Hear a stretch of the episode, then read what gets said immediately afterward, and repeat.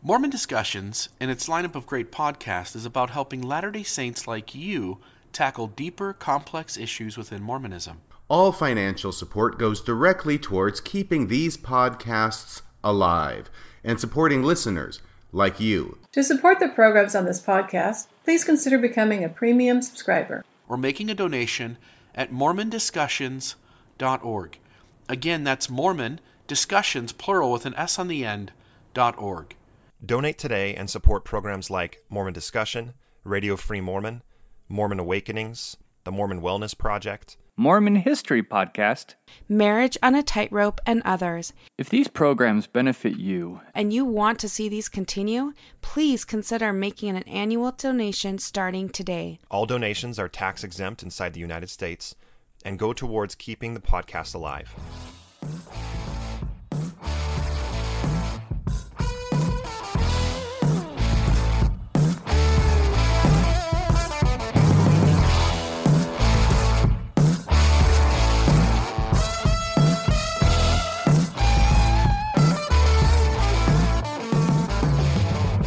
One, two, three. Testing one, two, three. This is Radio Free Mormon on the air, broadcasting behind enemy lines.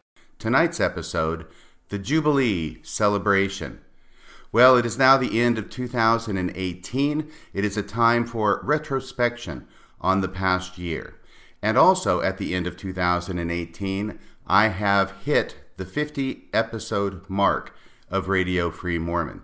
So, what I'm going to be doing tonight is looking back not only on 2018 and developments in Radio Free Mormon, but I'm going to be going back over the prior 50 episodes, not in detail and not naming them all, but simply to give a retrospective and let you, the audience, know about some things that have been going on behind the scenes, things that you may find of interest. Also, I am going to be updating the McKenna Denson lawsuit. It has been a while since I've talked about the McKenna Denson lawsuit, and I want to give you an update as a number of listeners have emailed me asking what is going on with the lawsuit and specifically what is going on with the appeal that Radio Free Mormon, along with others, is pursuing regarding the BYU Police Department releasing a full and unredacted copy of their police reports, as well as audio copies of the interviews they did with McKenna Denson and also with Joseph Bishop. Going back to 2016, the month was October. I had been listening to Bill Reel's Mormon Discussions podcast for some time prior to that. And at this point in time, Bill Reel was soliciting for new podcasters to take some of the pressure off of Bill Reel. I answered that solicitation. We made contact, and Bill Reel was kind enough to tutor me in how to do a podcast. I had no idea how to do a podcast, it was all Greek to me. But Bill Reel was very kind, very gracious, very generous with his time and experience, and taught me step by step how to obtain the software necessary to do a podcast, how to get a microphone necessary to do a podcast, and how to use the software for doing a podcast. I remember a Saturday morning back in October of 2016 when I came down to my underground bunker getting prepared to record my first ever podcast. I had done a great deal of research in preparation for recording, as you may or may not recall. It dealt with an analysis of Boyd K. Packer's famous talk, The Mantle is Far, Far Greater Than the Intellect. I had done hours of research, my notes were ready, all I had to do was sit down and record. And I felt confident that with Bill Reel's instruction that he had already given me, I would be able to do this in no time flat. Well, about two hours later, after my initial attempt, I was extremely frustrated. I was almost in tears, and I called Bill on the phone, telling him that I would never be able to do a podcast, that I simply could not get past the first minute or two, and then I went back and deleted because I made some kind of flub up, I made some kind of error, and I had to start over again.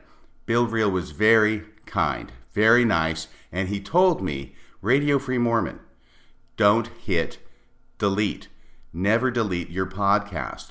Just let it keep running and you will be able to edit it later. Well, I had never edited anything on a podcast prior to this. And for some reason, I think I had it in my mind that I had to sit down and record an hour to an hour and a half episode with absolutely no mistakes from start to finish, and then it would be done.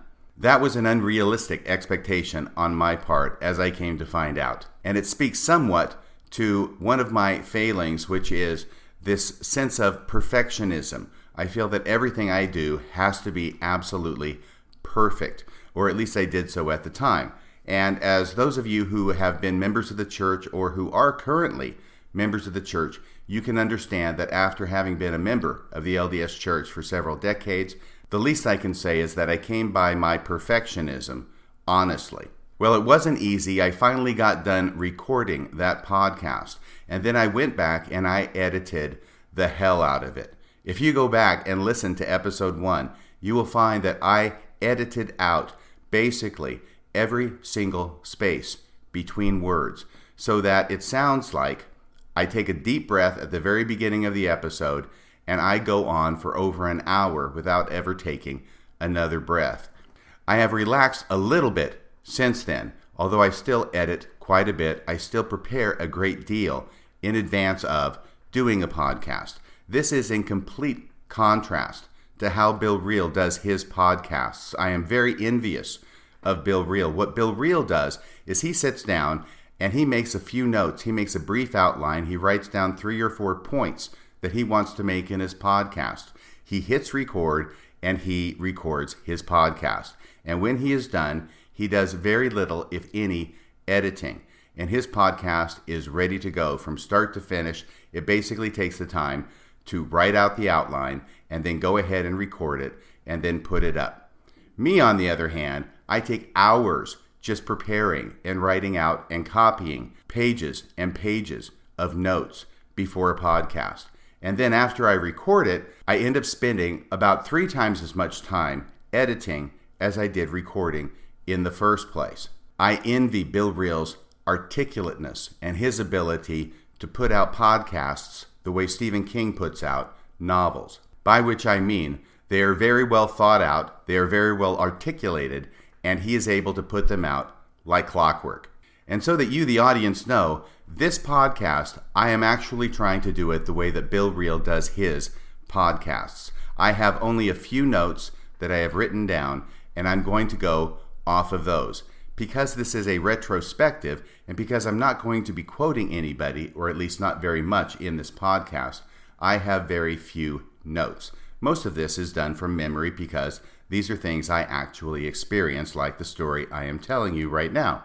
One of the most popular episodes that I did in the first 50 podcasts that I recorded was called Wrong Roads. It was an examination of a seminary video in which Elder Holland talked about a story featuring him and his young son many years ago when they got lost on the labyrinthine roadways in the desert of southern Utah.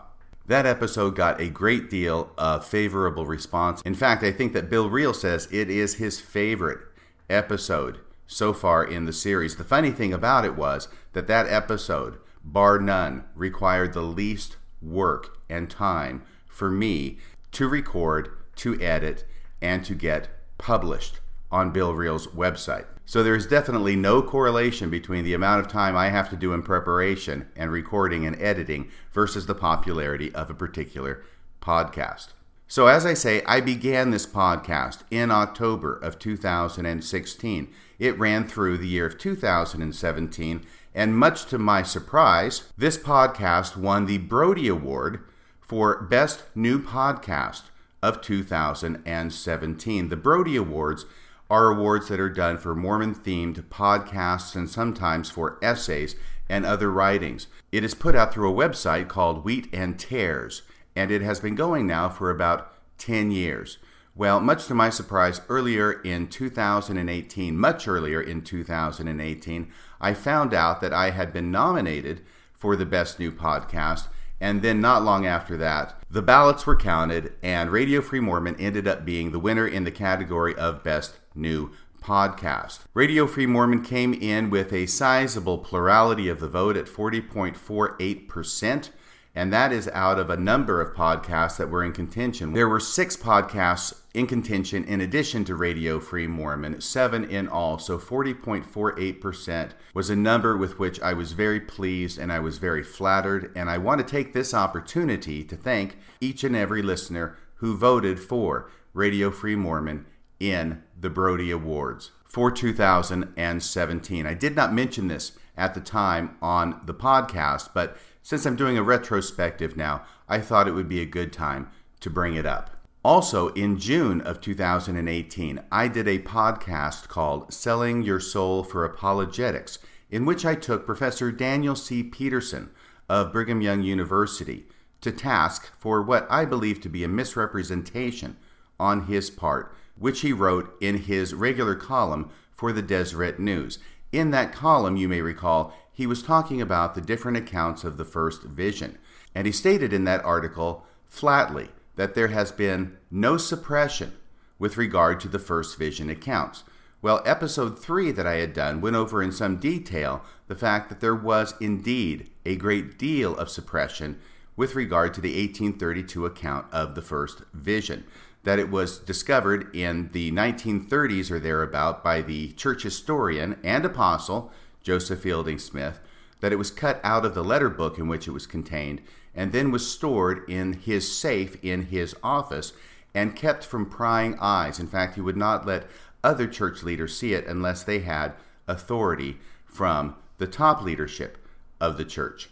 Word of the existence of this unusual account of the first vision leaked to the public in the 1960s, and then, after some pressure was put on the church publicly, Joseph Fielding Smith or someone at his direction retrieved the 1832 account of the first vision from his safe, taped it back into the letter book from which he had cut it three decades earlier, and then took steps to make it available to the public as if there had never been any suppression whatsoever. So it was with this background that my eyebrows raised when I saw Daniel C. Peterson alleging in the Deseret News that there had been no suppression whatsoever with regard to the First Vision account. And I took that opportunity to do a podcast to call out Daniel C. Peterson on what I believe to be a misrepresentation on his part. Not long after that, I was very, very happy to see Ryan McKnight of Mormon Leaks fame post on his Facebook page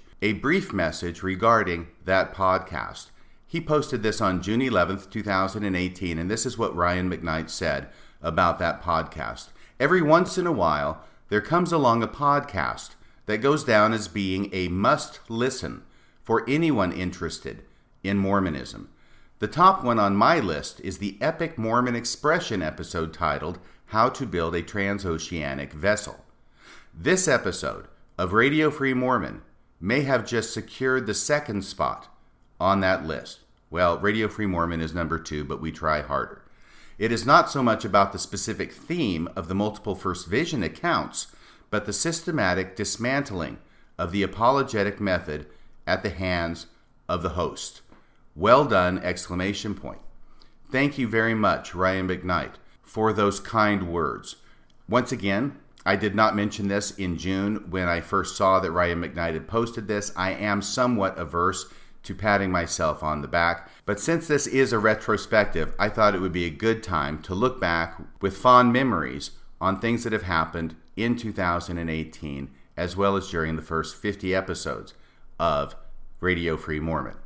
I do need to mention at this point, however, that Professor Daniel C. Peterson was aware of the allegation that I made in my podcast from last June, calling him out for being deceptive in stating in his article that there has been no suppression regarding the accounts of the first vision. I called him out on that. It came to his attention in short order. He posted about his reaction to my allegation, but he never once admitted it or denied it or sought in any way to try and explain how it was that he was not intentionally being deceptive when he wrote that. Instead, what he said over and over again was, he just didn't have the time to respond to it, as if it would take a great deal of time to simply admit it or deny it or explain it in a couple of sentences. To be fair, Daniel Peterson actually did deny being deceptive. The problem is that he has not taken the time to explain how it was that he was not being deceptive when it was pretty obvious to me and to many of my listeners that he was in fact being deceptive. And I think that an apologist and a professor at BYU of Daniel C. Peterson's standing owes it to his audience to explain how it was that he was not intentionally trying to deceive them. It has now been half a year since Daniel Peterson was aware of this allegation from my podcast from last June. He apparently still has not found the time to explain why it is that he was not being intentionally deceptive, and as fair warning and collegial warning, I give this warning directly to Professor Peterson with good wishes that if he does not find time by the time a year rolls around this coming June, I may indeed be forced to do a part two of that podcast and call him out yet once again. It's bad enough to be deceptive in the first place, but then he is compounding the original deception by a second deception, which is that he'll get around to answering the first deception when he has time, when it's starting to look more and more like he has no intention of ever getting around to it. So we'll see what happens by June of this year. Please, Dr. Peterson, if you're listening, don't make me do a part two. Don't make me come back there. Another thing that listeners to the podcast will have noticed is that recently, more and more frequently, Bill Reel and I are teaming up to do podcasts together. We had done a few of these historically, usually relating to general conference talks.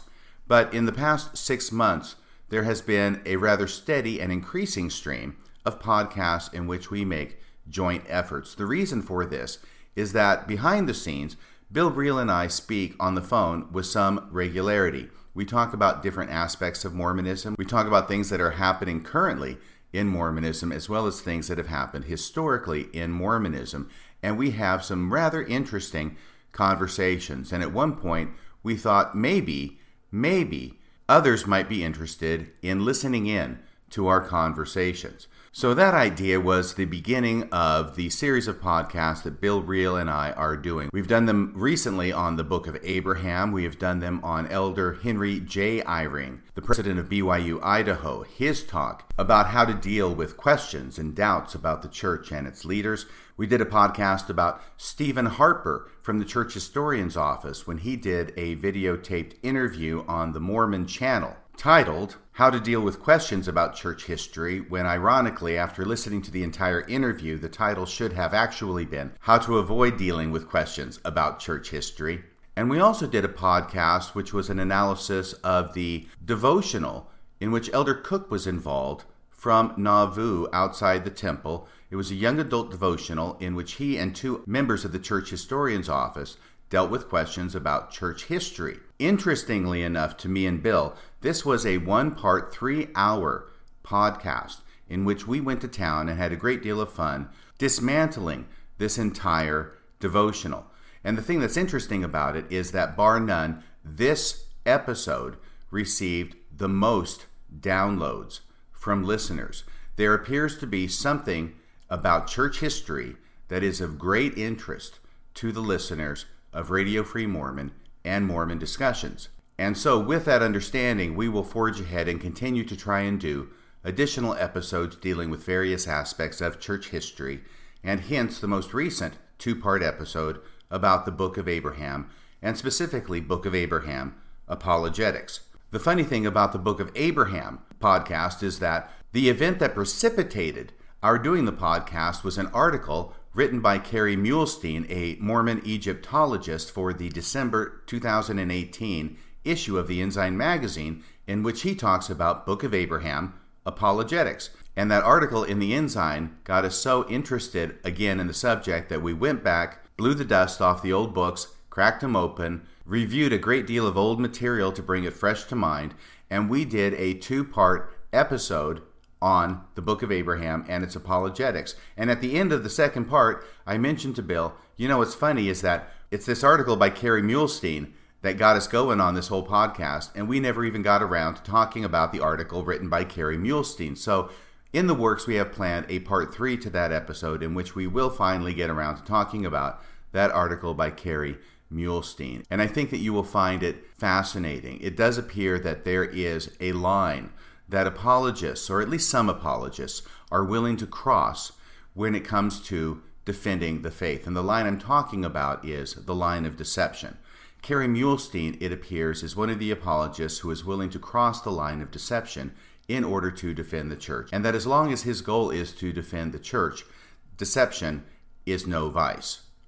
Another huge event that took a great deal of time and a number of episodes at Radio Free Mormon was the bombshell allegations that came out in March of 2018 from McKenna Denson that she had been raped in the basement of the Missionary Training Center when she was there as a sister missionary back in early 1984, and that she was raped at the hands of none other than the president of the Missionary Training Center at the time, whose name is Joseph Bishop.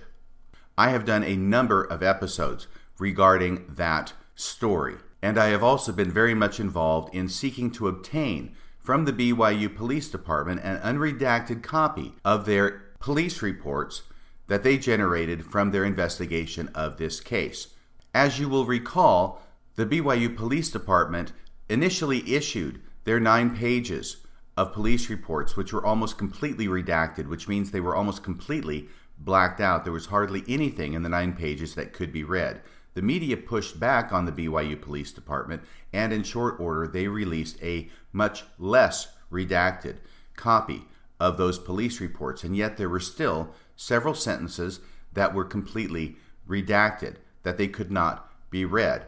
Through additional investigative efforts on my part, I found out that behind some of those lines is the fact that there was an audio recording that was made of the interview that the police did with Joseph Bishop. Apparently, the BYU Police Department or whoever was pulling their strings did not want the public to know that there was an audio recording of the interview that police did with Joseph Bishop back in early December of 2017. In addition to that, another thing that BYU police had redacted that I found out about through alternative sources was the fact that McKenna Denson had submitted her own multi page written statement of her version of events. So when the police released their police reports, not only did they not release McKenna Denson's written statement, they also redacted the part of the police report that referred to the existence of McKenna Denson's written statement. It appeared clear to me that the BYU police did not want the public to know that McKenna Denson had submitted a written statement, which of course made me wonder why that would be.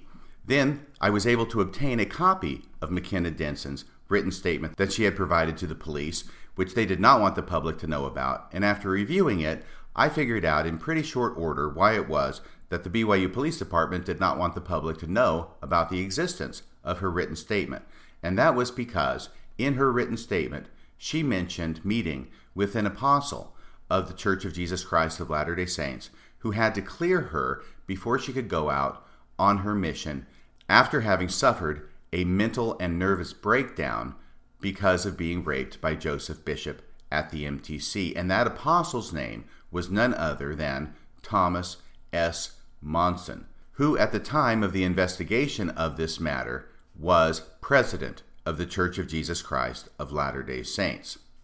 So, having satisfied myself that there was a reason that the BYU Police Department did not want the public to know about the existence of McKenna Denson's written statement, and obviously the reason they don't want the public to know about the existence is because if the public knows about the existence, then they'll start requesting a copy of that written statement. Then they'll have to provide it. Then they'll have to redact more. It gets messy. It's much easier for the police department just to not let the public know that additional information exists that is in their possession that is part of their investigation, which somebody apparently thinks might be compromising to the LDS Church.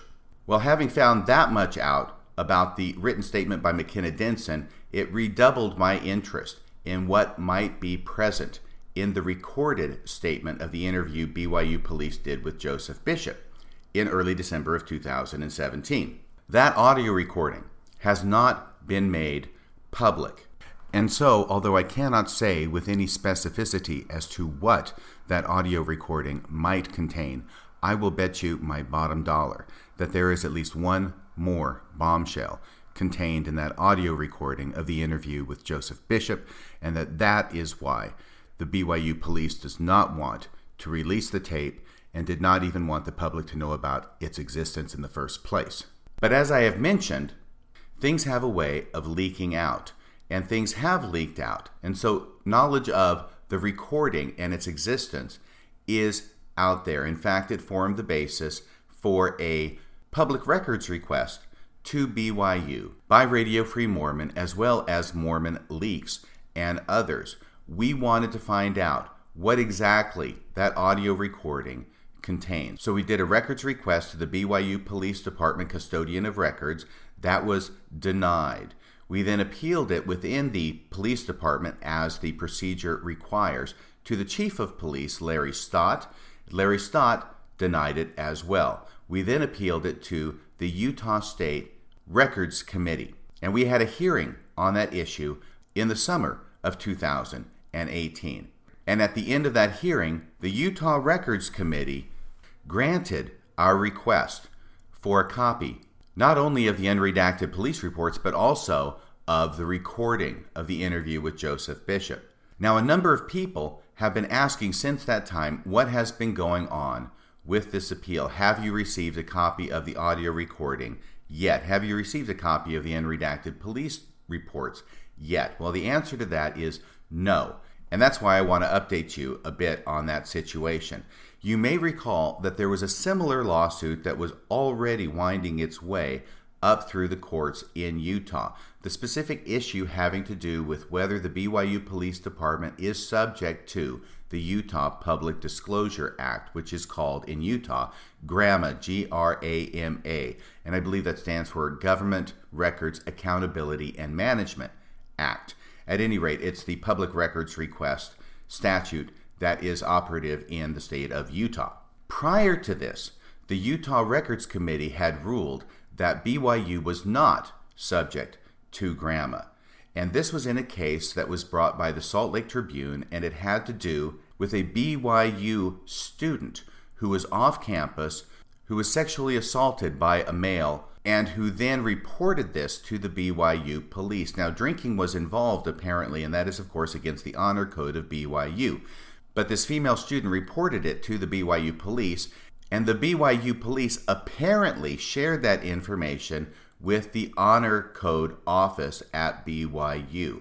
We don't know that that's the case. All that we know is that this female student, after reporting it to the police department but not reporting it to the Honor Code office, ends up being hauled in by the Honor Code office for a violation of the Honor Code by drinking off campus, which raised the question of how much information is the BYU Police Department, ostensibly a criminal investigative agency, sharing its information with the BYU Honor Code Office, not a criminal investigative agency? Were lines crossed there? Was there information shared that should not have been shared? So the Salt Lake Tribune brought an action requesting information and documents and emails from the BYU Police Department related to this to see if they could track it down. BYU Police said, no thanks, we're not giving you anything because we are not subject to the Public Disclosure Act in Utah. The Salt Lake Tribune then appealed that ruling up to the district court in Utah. So this is the first time a judge is getting a look at it. The judge in that case was just about to rule whether BYU was subject to the Public Disclosure Act at the same time that we were having the hearing in front of the Records Committee regarding the police reports in McKenna Denson's case. Without going back into too much detail, again, if you want detail, please go back and listen to the prior podcast relating to this. But what happened is, is that in the Salt Lake Tribune case, the district court judge said, yes, BYU is subject to the Public Disclosure Act. Of course, BYU is appealing that decision in the Salt Lake Tribune case, and that is going up to the Supreme Court in the state of Utah. My understanding is that the Utah State Supreme Court has accepted direct review of that case. So that issue is going to be ruled on by the Supreme Court in Utah on the prior case involving the Salt Lake Tribune. So, what does that have to do with the current case with McKenna Denson? Well, the issue is the same. The issue is whether the BYU Police Department is subject to the Public Disclosure Act. So there are different levels of appeal from the State Records Committee. The first level is to the district court. From there, my understanding is that there is an intermediate court of appeals, and above the court of appeals is the Supreme Court. So BYU appealed the ruling by the State Records Committee that was in our favor that said the BYU police had to release the audio recording and an unredacted copy of the police reports in McKenna Denson's case. They appealed that to the next step in the appeal process, which is the district court level. So, what all the parties agreed to was that because this prior case is already going up to the Supreme Court on the same issue, that we would stay McKenna Denson's case and that public disclosure request in district court. All the parties agreed we'll just park it there and wait to see what happens with the prior case because it makes absolutely no sense for everybody in the McKenna Denson case to go through all the briefing, all the argument in district court, then appeal it to the Court of Appeals, then appeal it to the Supreme Court in Utah, when the Supreme Court in Utah has already accepted review of a prior case that deals with the exact same issue. So, what will happen then is once the Supreme Court in Utah rules on the issue, that will be dispositive of what happens with the McKenna Denson Public Disclosure Act request that is parked in the district court level. If the Utah Supreme Court says, yes, the BYU Police Department is subject to GRAMA, the Public Disclosure Act request, then they will, in effect, also be affirming our win at the State Records Committee. And the district court judge, who is bound to give full effect to anything the Supreme Court of Utah says, will then enter a judgment saying, yes, we do get those documents and yes, we do get those recordings. If, on the other hand, the Utah Supreme Court says, no, BYU Police Department is not subject to the Public Disclosure Act of Utah, that will reverse the decision by the State Records Committee, and we will not be able to get an unredacted copy of the police reports and a copy of the audio taped interview with Joseph Bishop. Where are things in McKenna Denson's case? Well, depositions have gone forward. McKenna Denson's attorney has already deposed Joseph Bishop. McKenna Denson also has a deposition scheduled with Ron Levitt, McKenna Denson's former bishop. And very interestingly, the original deposition that was scheduled with Ron Levitt was postponed because Ron Levitt himself got an attorney. And the attorney made a motion to the judge in that case saying that Ron Levitt should not be deposed by McKenna Denson's attorney. Why? Because according to Ron Levitt's attorney, Ron Levitt has dementia. And this is not a recent state of affairs for Ron Levitt. He has been suffering from progressive dementia for several years now. The reason I find this interesting is because, if true, it tends to undermine what Joseph Bishop said back in March of 2018 when he was interviewed on TV, when he stated he remembered McKenna Denson coming to him with allegations of a sexual nature against Joseph Bishop, but he remembered them quite differently than what McKenna Denson reports. If Ron Levitt had dementia then, how much weight can we put on his recollection of what he says McKenna Denson said to him back in 1987? Over 30 years before. That motion, by the way, by Ron Levitt's attorney was denied by the judge, and Ron Levitt will be deposed in January of 2019 by McKenna Denson's attorney. I will continue to keep you briefed as new developments arise in the McKenna Denson lawsuit. And of course, no retrospective of the year 2018 would be complete without at least recognizing the excommunication of Bill Reel. That has received a great deal of attention lately. I interviewed Bill Reel on this program about his excommunication shortly before the disciplinary council. I can only say in summary that Bill Reel handled himself magnificently at the disciplinary council and the decision to excommunicate Bill from the LDS Church signals that the LDS Church is more comfortable having liars among the leadership of the church than they are in having truth tellers among the general membership. This has been a lot of fun for me thinking back on the year of 2018 and on the first 50 podcasts of Radio Free Mormon. It is a significant number. I had no real idea when I started out that I would actually make it as far as 50, but having gotten this far, I want to assure you I have not even come close to running out of things to say about Mormonism. And even if I were to come to that point, Mormonism itself has this wonderful habit of generating on a regular basis new, wonderful, and often controversial things for me to talk about. So here's to the next 50 episodes of Radio Free Mormon Podcast. Here's to the year 2019.